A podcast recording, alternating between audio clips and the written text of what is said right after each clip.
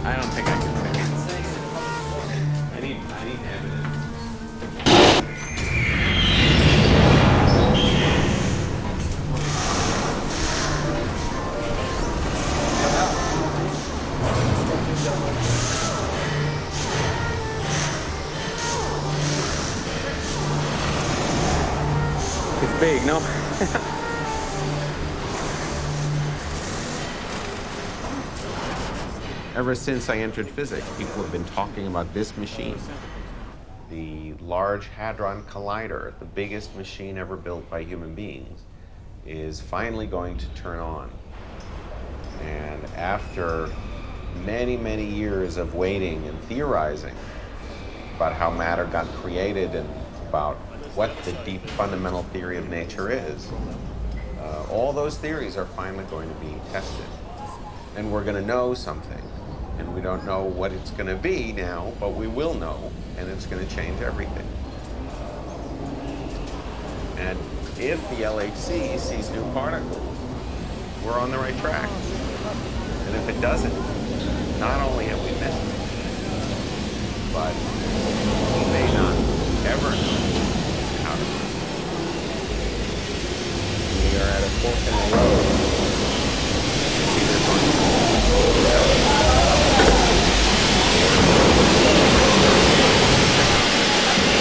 heard of a moment like this in history where an entire field is hinging on a single event?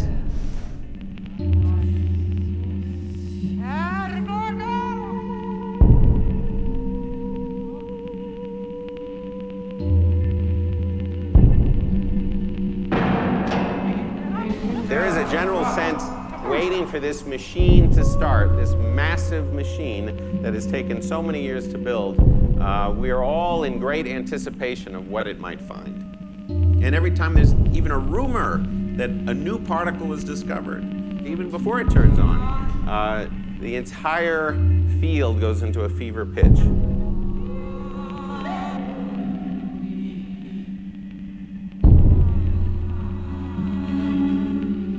I doubt anyone believes that the most pressing issues facing the nation include an insufficient understanding of the origins of the universe.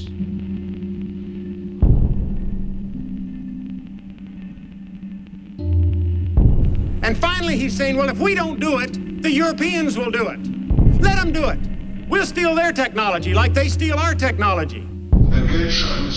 mehr als ein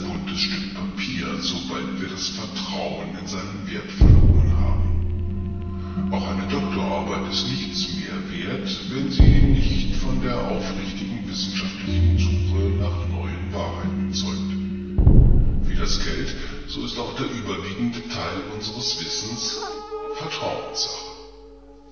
Geld und Wissen haben somit etwas gemeinsam. Beide sind gesellschaftliche Medien, die unseren Alltag leichter machen können. Das Geld bringt zeitliche und örtliche Unabhängigkeit für unsere Geschäfte und Transaktionen und verrät uns durch den Preis einer Ware oder Dienstleistung etwas über deren Verfügbarkeit am Markt. Der jeweilige Stand der Wissenschaft hilft uns bei komplexen Problemen Entscheidungen zu treffen. Voraussetzung hierfür ist, dass das primäre Interesse der Wissenschaftler, die Wahrheit zu die nicht durch sekundäre Interessen wie das Streben nach Gewinn, Karriere, Einfluss oder sonstigen persönlichen Vorteilen korrumpiert oder wesentlich beeinträchtigt Finanzsysteme durch Hedgefonds und Risikokapitalgesellschaften ins Wanken kommen können, kann auch eine Wissensblase verheerende Folgen haben. Davon zeugen die von Industrie und Forschern mitverantworteten globalen Probleme in der Energie- und Nahrungsmittelversorgung oder die Gesundheitsschäden durch kriminelles Pharma-Marketing. Das Wirtschaftssystem, das sich als Motor der gesellschaftlichen Entwicklung durchgesetzt hat, wirkt in seinen Übergriffen auf fast alle anderen wichtigen Subsysteme zunehmend invasiv und deregulierend. Durch sein grenzenloses Wachstum zerstört oder gefährdet es Mensch und Natur. Die beiden normalerweise nach jeweils eigenen Regeln arbeitenden Subsysteme der Wissenschaft einerseits und der Wirtschaft andererseits wirkten schon immer aufeinander ein. Das Streben nach Wahrheit im wissenschaftlichen und das Streben nach privatem Besitz im wirtschaftlichen Subsystem werden, wenn sie funktionieren sollen, durch komplexe gesamtgesellschaftliche Regel- und Ausgleichsmechanismen in ihre jeweiligen Schranken verwiesen. Das politische System und das Rechtssystem übernehmen Wächterfunktionen. Wenn es aber üblich wird, das Wissen Suche nach dem, was wahr und was nicht wahr ist, wirtschaftlichen, also privaten Interessen unterzuordnen, verliert das unabhängige gesellschaftliche Medium Wissen seine Funktion und wird zu einer Erscheinungsform des Mediums Geld. Ein intaktes System von Wissenschaft, Forschung und Lehre, welches natürliche, gesellschaftliche oder geistige Phänomene in Frage stellt und durch seinen binären Code wahr oder nicht wahr beschreibt, verschafft eine vertrauenswürdige Grundlage, die es allen anderen Subsystemen der Gesellschaft erleichtert, ihre jeweilige Funktion effizienter und nachhaltiger wahrzunehmen. Produktivität und Gesamtleistungsfähigkeit einer Gesellschaft hängen von freier, unabhängiger und transparenter Forschung ab. Käufliche Wissenschaft erzeugt hingegen Misstrauen und Ratlosigkeit. Medien wie Geld, Macht oder Wissen sind nur von Nutzen, wenn die Menschen spüren, dass sie ihnen eine bestimmte Funktion zu Recht anvertraut haben. In Europa erleben wir gerade, wie der Zweifel an der Vertrauenswürdigkeit des Geldes dessen Wert bindet. Wenn mit Geld spekuliert oder gewettet werden darf, verliert es wichtige Funktionen.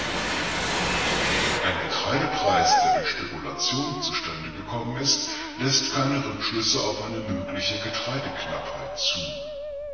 Als Indikator für die reale Nachfrage, an der sich die tatsächliche Produktion von Getreide ausrichten musste, taugt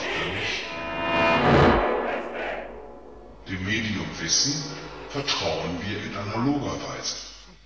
Ein Politiker, der die gesetzlichen Abgasgrenzwerte oder die Meldepflicht für Krankheiten regelt, ein Richter, der ein Gutachten einholt, um über Schadenersatz oder Schuld zu entscheiden, ein Industriemanager, der wissen will, welche Folgen ein Produkt für die Umwelt haben könnte, oder ein Arzt, der vor der Behandlung mit einem Medikament über dessen Wirkungen und Nebenwirkungen nachliest. Für sie alle ist es wichtig, den wissenschaftlichen Grundlagen ihrer Entscheidungen trauen zu können. Systematische Fehler gibt es innerhalb der Wissenschaft zuhauf. Sie aufzudecken und auszuschalten muss Gegenstand eines offenen und ehrlichen Dialogs im globalen Netzwerk der Wissenschaft sein. Dafür sind Wissenschaftler geschult.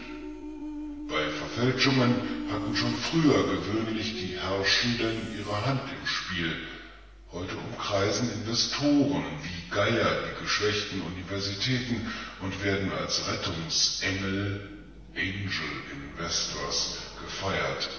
Als Stiftungsträger und Finanziers diktieren sie immer häufiger die Forschungsthemen.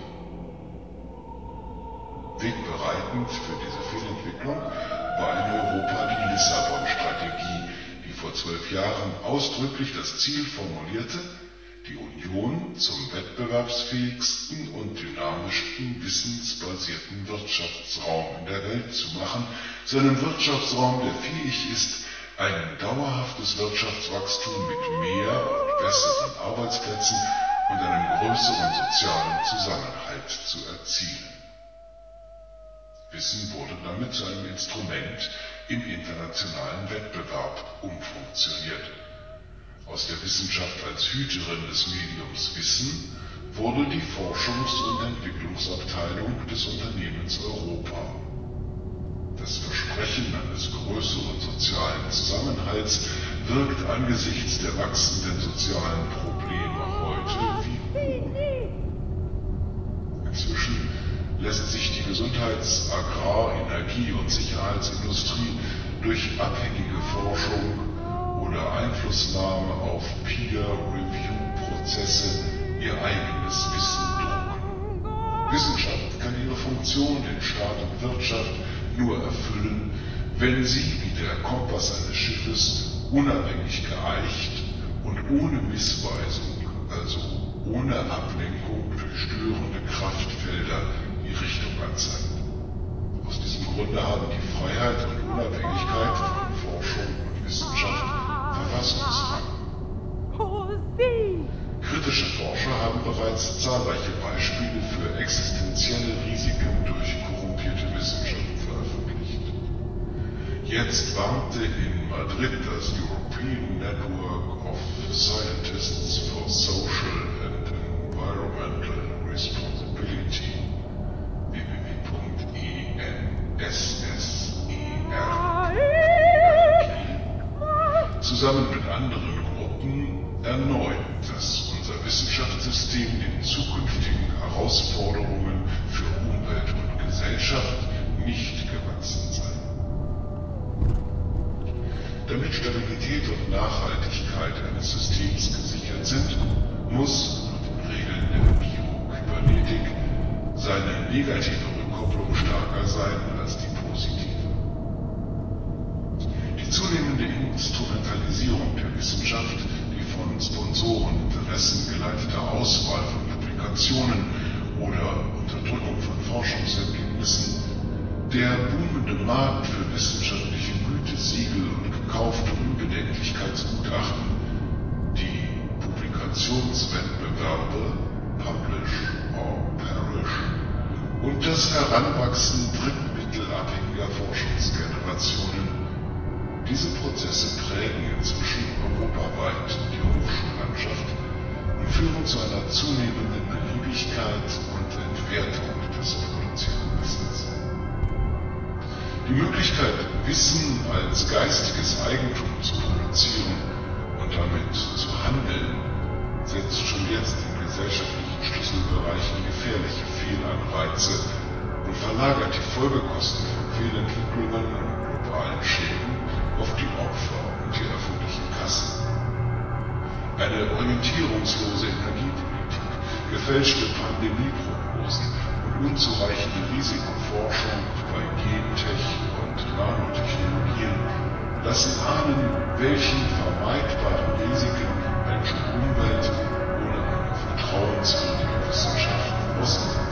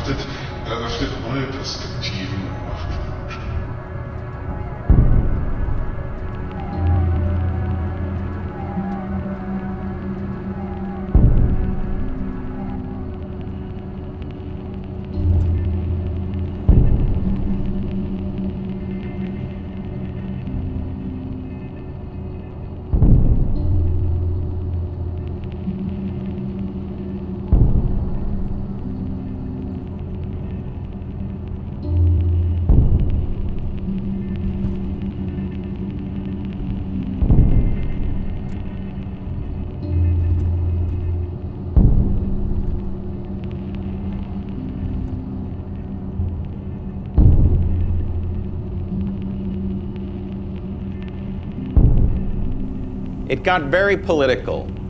Uh, it was very expensive, very complicated. It's hard for physicists to explain why we do these kinds of experiments. The purpose of the machine is not military application, it's not commercial application. It's to understand something about the basic laws of physics. There are two kinds of particle physicists. There are the experimentalists. They build the big machines, run the experiments, analyze the data, and try to discover things like new particles. And then there are the theorists, like me. We construct the theories that try to explain everything we see in nature. Without us, the experimentalists are in the dark. But without them, we'll never know the truth.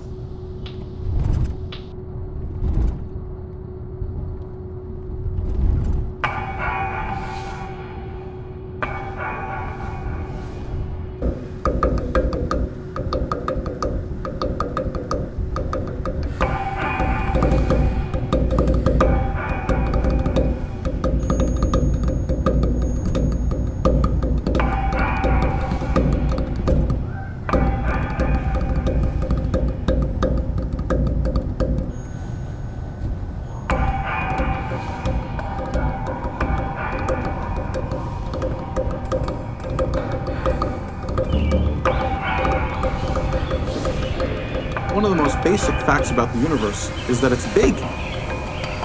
So you might wonder, why is the universe big? There's actually a single number called the cosmological constant that plays a crucial role in determining what the universe looks like. In fact, around 10 years ago, astronomers discovered a really remarkable fact. The universe is getting bigger and bigger at a faster and faster rate. This rate is a million, billion, billion, billion, billion, billion, billion times slower than what we'd actually predict. When you're off by a factor of a million, billion, billion, billion, billion, billion, billion, there's something very wrong with your understanding of basic physics. Even worse, this one number, the cosmological constant, needs to have this extremely precise value. And if the value is different even by a tiny bit, we would radically change what the world looks like around us. If you saw a situation where if uh, the parameter has a very dangerous value and you change it a little bit, uh, the world would change radically and we'd be dead. We couldn't possibly live. You, know, that, you would wonder where that came from. You know, how is that possible? So, just on the face of it, you would look at the situation and say, wow, someone really cared to put this parameter at just the right value so that we get to be here and that uh, it's a pleasant universe and, uh, uh, and really cares a lot. This is the sort of thing that really keeps you up at night. Really makes you wonder maybe we've got something about the whole picture, the big picture, totally, totally, totally wrong.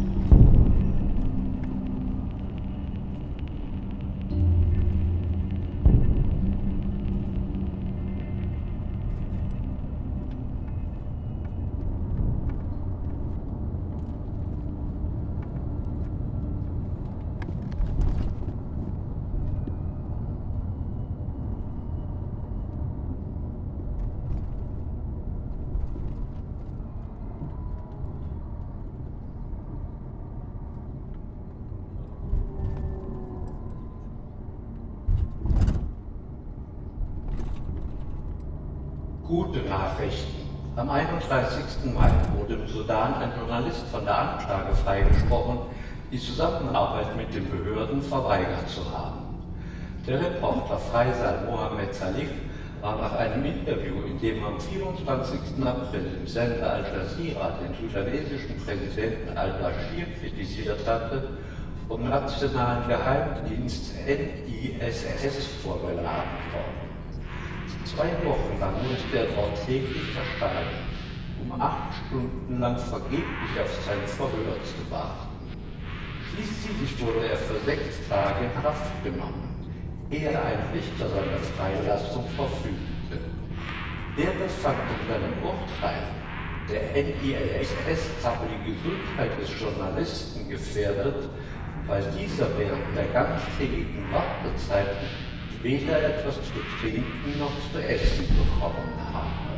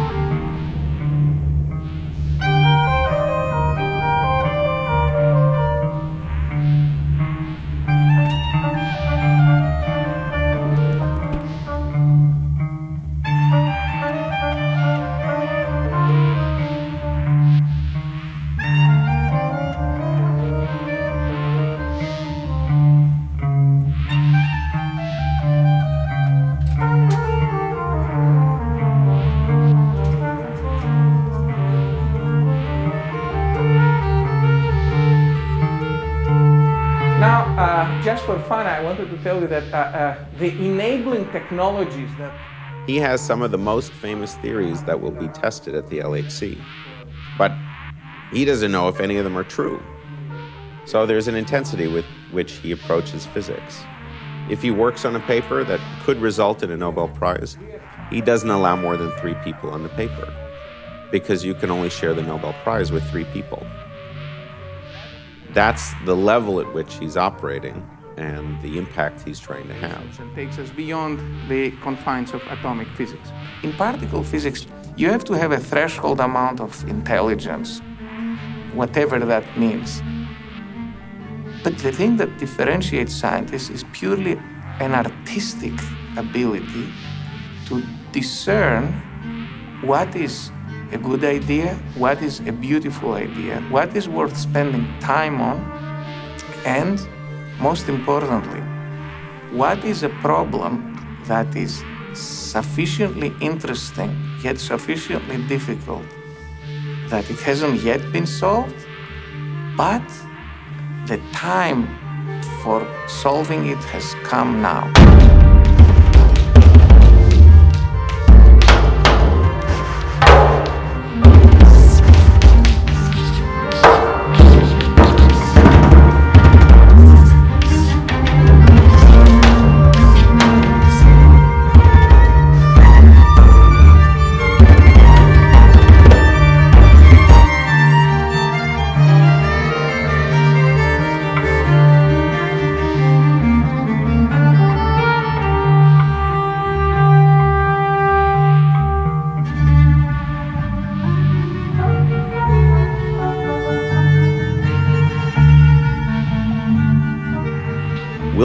The truth.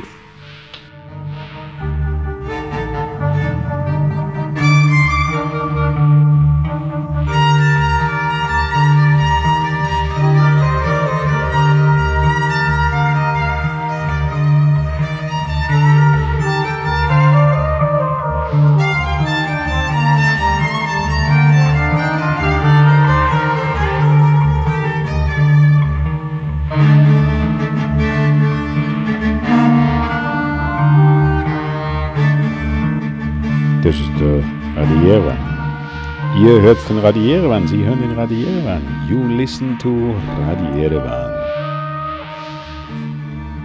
On Radio Corax today with what might be behind, what might be behind this visible world. Is there a super symmetry? Was ist jetzt denn wirklich hinter unserer Welt? Gibt es eine andere Welt? Wie schaut's aus? Was ist denn wirklich hinter den Protonen? Ist da eine Supersymmetrie? Was ist es? Was kann es sein? Oder sind wir eigentlich alle völlig falsch gewickelt? How do you build an experiment to discover something that the theory predicts? And that aspect is what I love.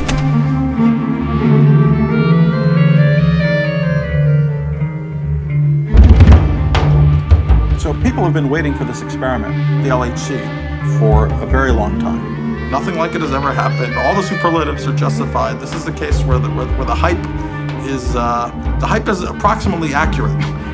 To get you know 3,000 people to work on an experiment together, whose goal is to understand what's going on at distances a thousand times smaller than the proton. This is uh, this is a, a really extraordinary testament to what uh, to to some of the some of the highest ideals we can have as as, as human beings. It's it's Nima and I got our PhDs around the same time. He's a couple years ahead of me. And Nima is the the star of our generation. The guy we all followed and looked up to and tried to keep up with and tried to outpace if we could. Since the mid 70s, we've had an amazingly successful theory of nature that we call the standard model of particle physics. But sitting in the heart of the theory is a sickness, very, very glaring conceptual problems that infected this fantastic understanding. Why is the universe big? Why is gravity so much weaker than all the other forces? The kinds of answers that this theory gives to these questions seem so patently absurd that we think that we're missing something very, very big.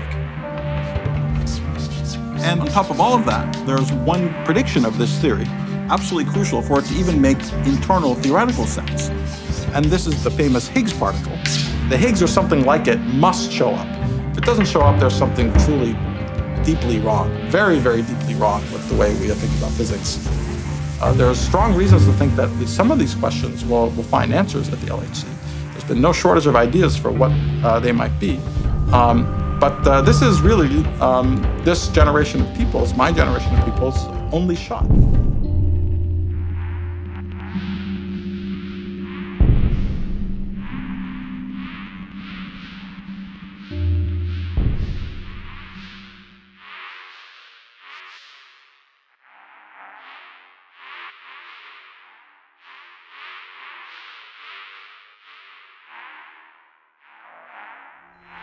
You can liken it to when we put a man on the moon.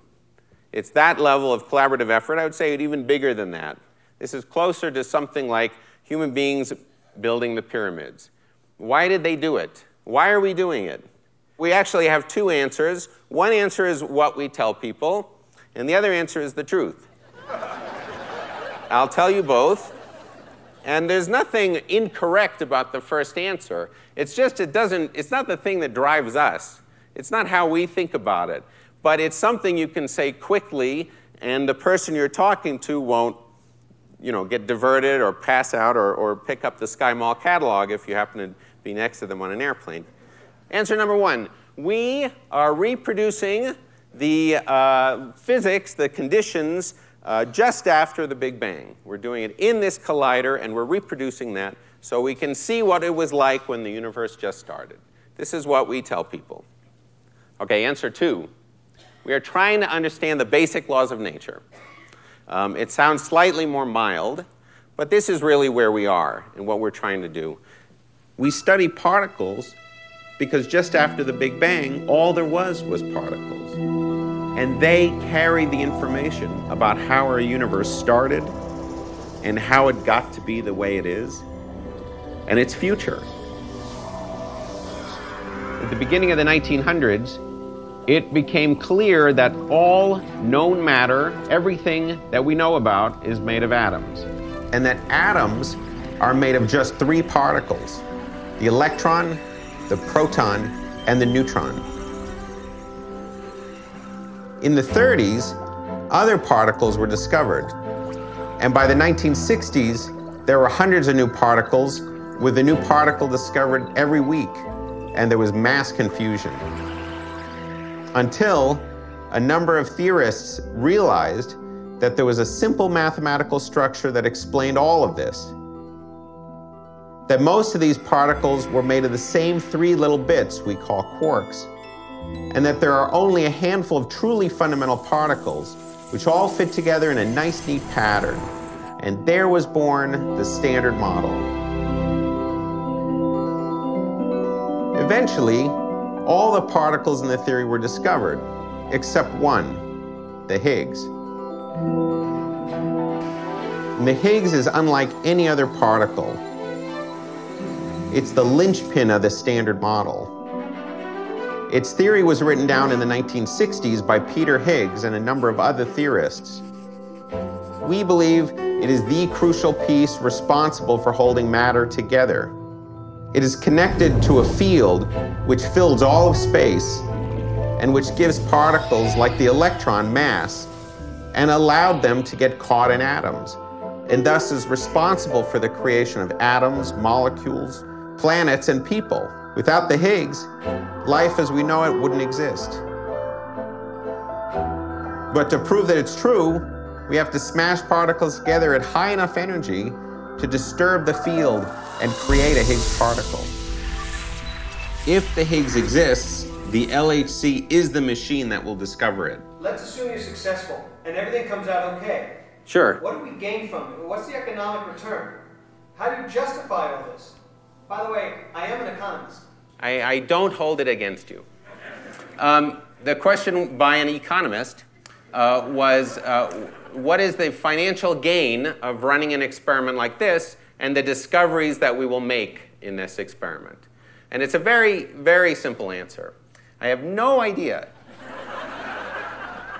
we have no idea. When, when radio waves were discovered, they weren't called radio waves because there were no radios. They were discovered as some sort of radiation.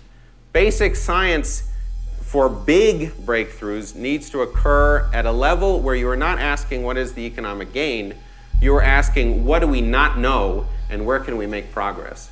So, what is the LHC good for? Could be nothing other than just understanding everything.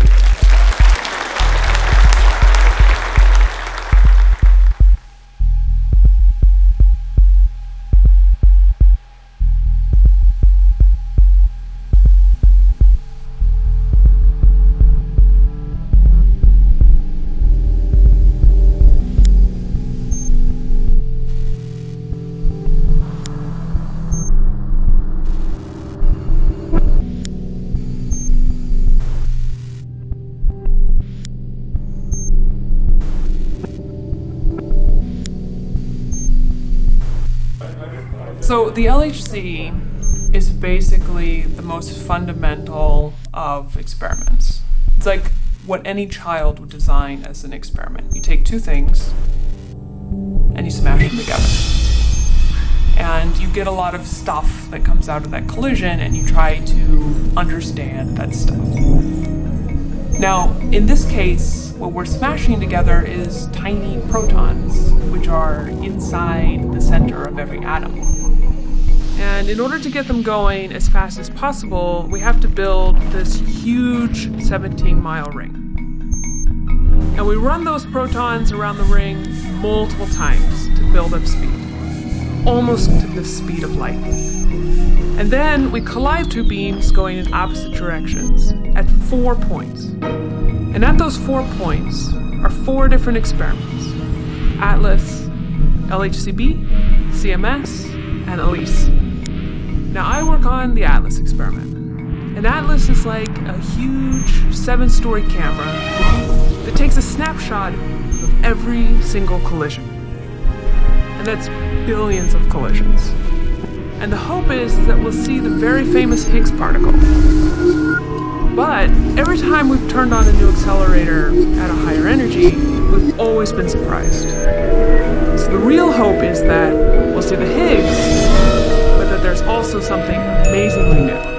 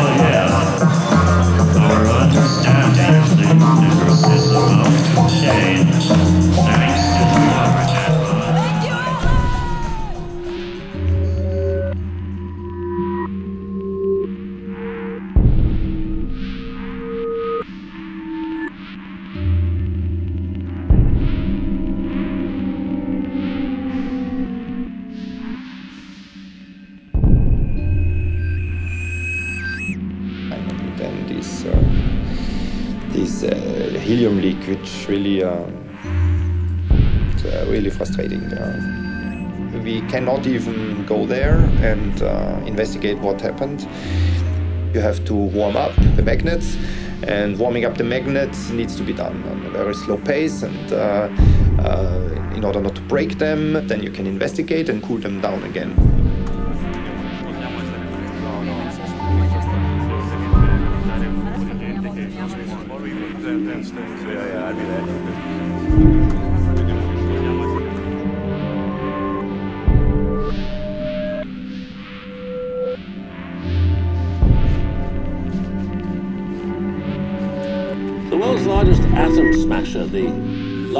Hadron Collider, is to be shut down for at least two months. CERN, the European Organization for Nuclear Scientists Research, at CERN are trying to put on a brave face. A faulty electrical connection between two magnets led to a ton of liquid helium being leaked into the 27 kilometer tunnel. The first high speed particle collisions were due to take place later this month. The goal now is simply to get this vastly complex machine working.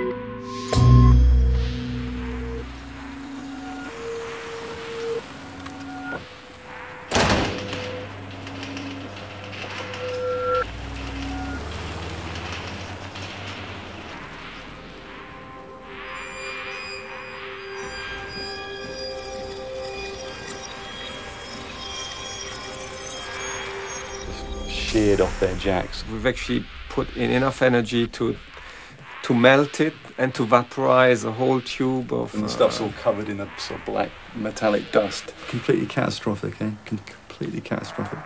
There's no more vacuum in the beam vacuum, so we can as well open it up and see whether there's any dust. Because if there's dust, it means we have to clean all the way until it's. Uh, I hope in the worst case we have not to take out more than 20 or so. I did say that I thought it was a mistake for CERN to have this gigantic celebration for things just when it just had a few protons wander, wandering around in one direction around the ring, that it was just a bad idea to have so much hoopla before anything was actually happening.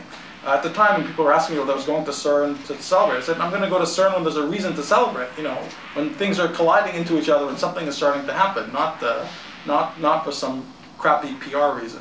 Um, and that that backfired. That I think really that really backfired, and I think that was a PR disaster. It was a PR disaster largely of CERN's own making. You don't go around, you know, having gigantic parties before anything has happened.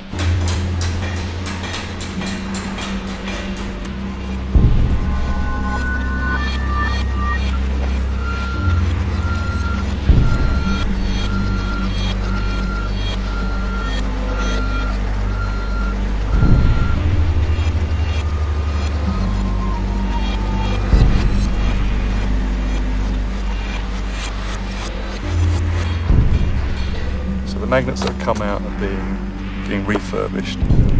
So they're sort of trundling through about six magnets a week now. So that's no longer the bottleneck. Now they're kind of getting to the state where they're ready to start redoing the interconnects in the tunnel, and um, they're already about a week or two behind on that.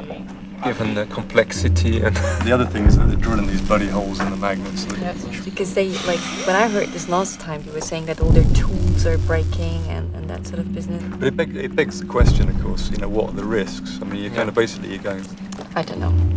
We didn't actually think so much about the collateral effects of the helium. Like nobody has. Yeah? nobody. Yeah? nobody. There's been a lot of investigations into the cause of the original problem, and the general agreement is that we run at half design energy. Experimentals aren't going to be happy. Oh. So yeah, so the, so the latest schedule is that's we just put out is is D-Day beams back on. Why do people have curiosity? You know, why do we care about how distant parts of the universe, things that happened billion years ago, like the Big Bang, why do we find them that interesting? It doesn't affect what we do day to day.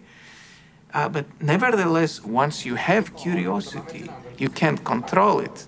It will ask questions about the universe, it will ask questions about harmonic patterns that create art, music.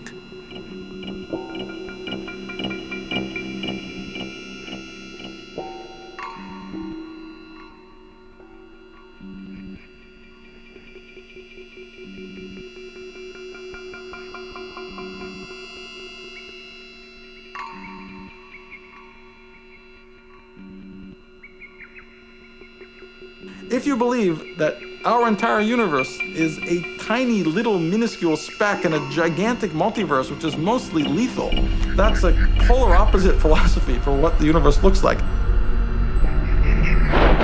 In fact, it's an idea that many physicists loathe because certain questions then become things that we will not hope to be able to understand. Nima is now an advocate for this idea that the laws of physics are different in different parts of this multiverse. That what we measure in experiments are not deep mysteries of nature, but they're just random accidents in our universe. That maybe even the Higgs itself is a random accident that has occurred in our universe and lets life exist, but has no explanation. In a sense, it's the end of physics. On the one hand, we have the direction that we've been on for the last 400 years towards increasing beauty, simplicity, symmetry, and a path that has time and time again paid off with deeper and deeper insights about the way the world works.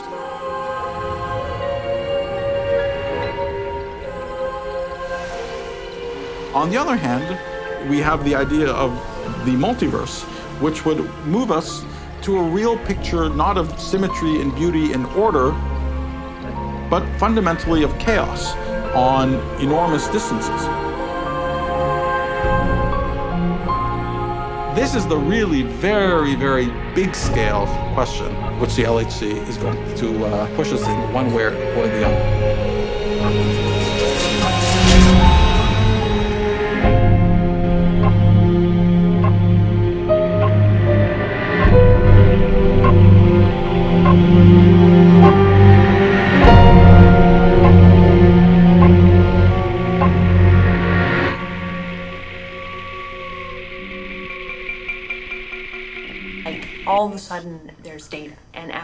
Many years of not having data and new data and new physics, is just so much possibility. And even though you're rediscovering the standard model, that is more exciting.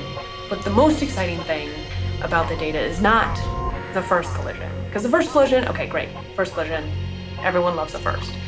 But the most exciting thing about the data is the you know one millionth collision or the two millionth collision or the fact that collisions just keep coming and coming and coming and coming and the more and more collisions we have the more and more chance we have to look at the interesting physics because it just means more and more and more data for us.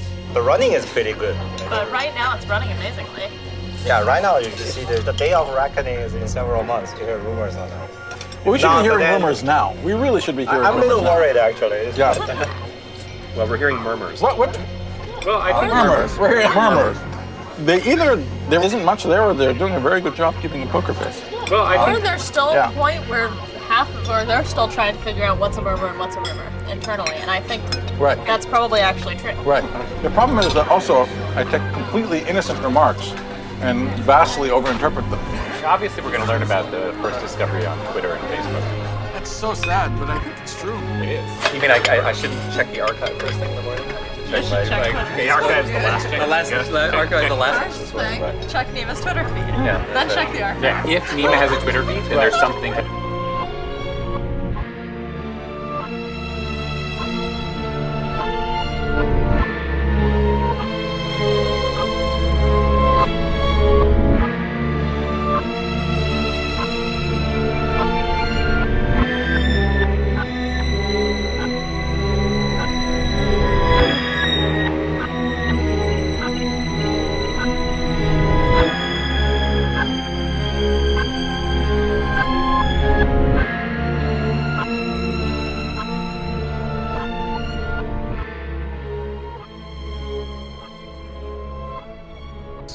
Give us a hint about what comes next. If the mass uh, is on the lighter side, then that's consistent with some of the standard things we've been looking for. Supersymmetry generally favors that the Higgs is as light as possible. About 115 times the mass of the proton. It's 115 GeV, giga electron volts. If, on the other hand, the Higgs is 140 GeV, 140 times the mass of the proton, it's a terrible mass because 140 GeV is associated with theories that rely on the multiverse. Atlas has a little bump here, a small excess visible near 140. Of course, And now, holy crap, it's 140. It's starting to look like nature has made its choice. What do we learn if the LHC does discover a Higgs at 140 nothing else? Chaos. okay. The problem with the multiverse is that it says the Higgs might be the last particle we ever see.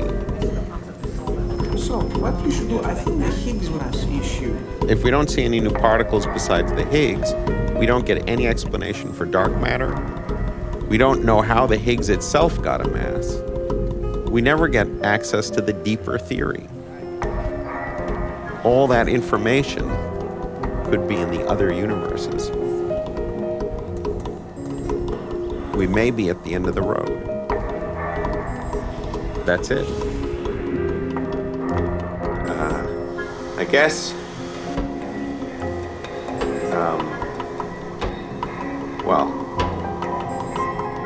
if it's right at that number, then it would be so fucking astounding. Where the F is SUSY, right? I mean, there's nothing. I mean, where's all the other stuff? Where are the other particles? What happened to dark matter? I heard of many theories saying that uh, new particles might be at even higher energies. Uh, so Who knows? I mean, it, it always comes differently. Uh, Who knows if there's other interesting things, you know? somehow it always comes differently than you expect. I know that the theorists are all up in arms because, you know, it could be a heavy Higgs, but, you know, and I've always said, like, the worst case scenario, I think, would be Higgs and Higgs only.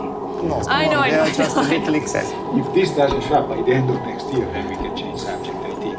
If you don't see any supersymmetrics in there. No, but if it's 140, that would be serious. Yeah. Keep telling to the student that it's much better to be in that situation that, that, than in my situation, right, in which I've spent 40 years on nothing. On nothing, you see? Come on. Don't tell me. Uh, this is uh, my nightmare. Right. For you, it's a nightmare. nightmare. It's it's For only me- 30 for me. uh, at the moment, it's scary. At the moment, it's scary. At the moment, it's scary. My conscience is uh, more or less okay because My- I have struggled all the time, right? You know- but, but you know, judging from outside uh, is a bit of a shame. Yes, then we have to wait another couple of years for the you, next round. myself, I doubt. No, another two years. I'm saying. Yeah, but you see, I mean, I, uh, first of all, I will have retired by that time. But, but still, it doesn't matter. You'll be working no. harder. no, I will, I will follow, but I doubt. no, but independent of that, I, I, I, I think you, you, you'll know the truth. Yes, Uh, yes, no. and, yeah, and that's the important You're thing. right, you're right, you're right, yes, you're right. No, no, you're right, you're Yeah. right, ah. yes, of course.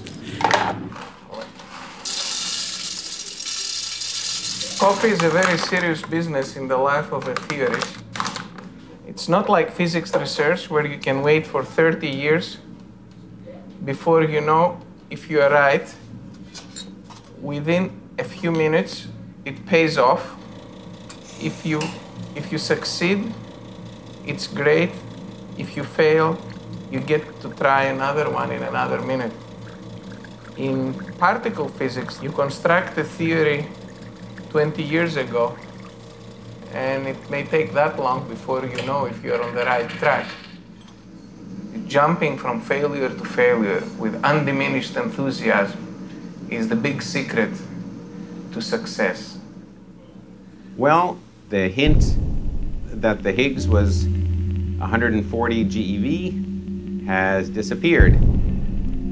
All of the, the new data that just came in uh, didn't make the peak bigger. It sort of filled in the gaps. And now the peak doesn't look very good.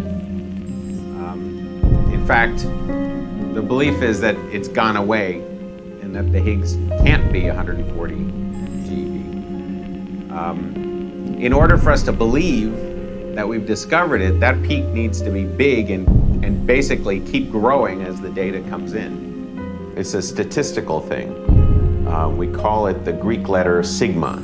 If you reach a height of 5 sigma, that's when you know that you've seen something. And the probability that that just happens by accident is one in three and a half million. But the Higgs, it's not at 140, which is a bit of a relief because there's still hope it might be down around 115. We like 115 because if the Higgs is that light, the theory says there has to be new particles, like supersymmetry. Otherwise, the universe is unstable. It wouldn't have survived this long.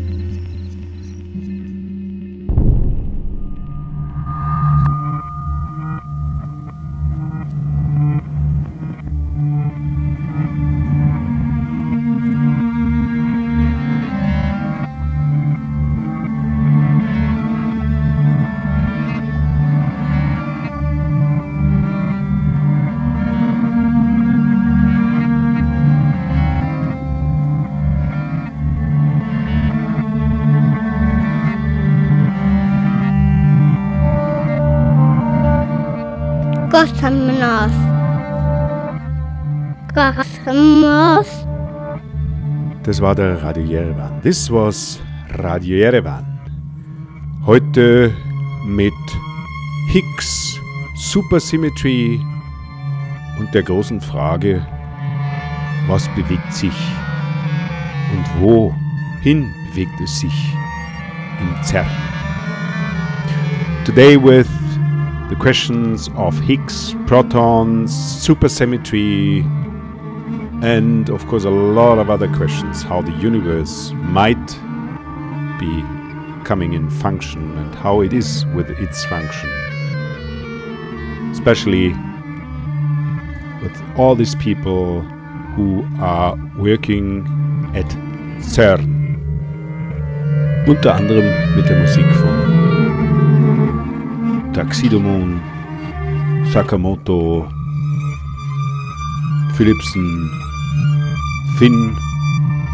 Today with the music by Sakamoto, Taxidomon, Lange, Finn, and others.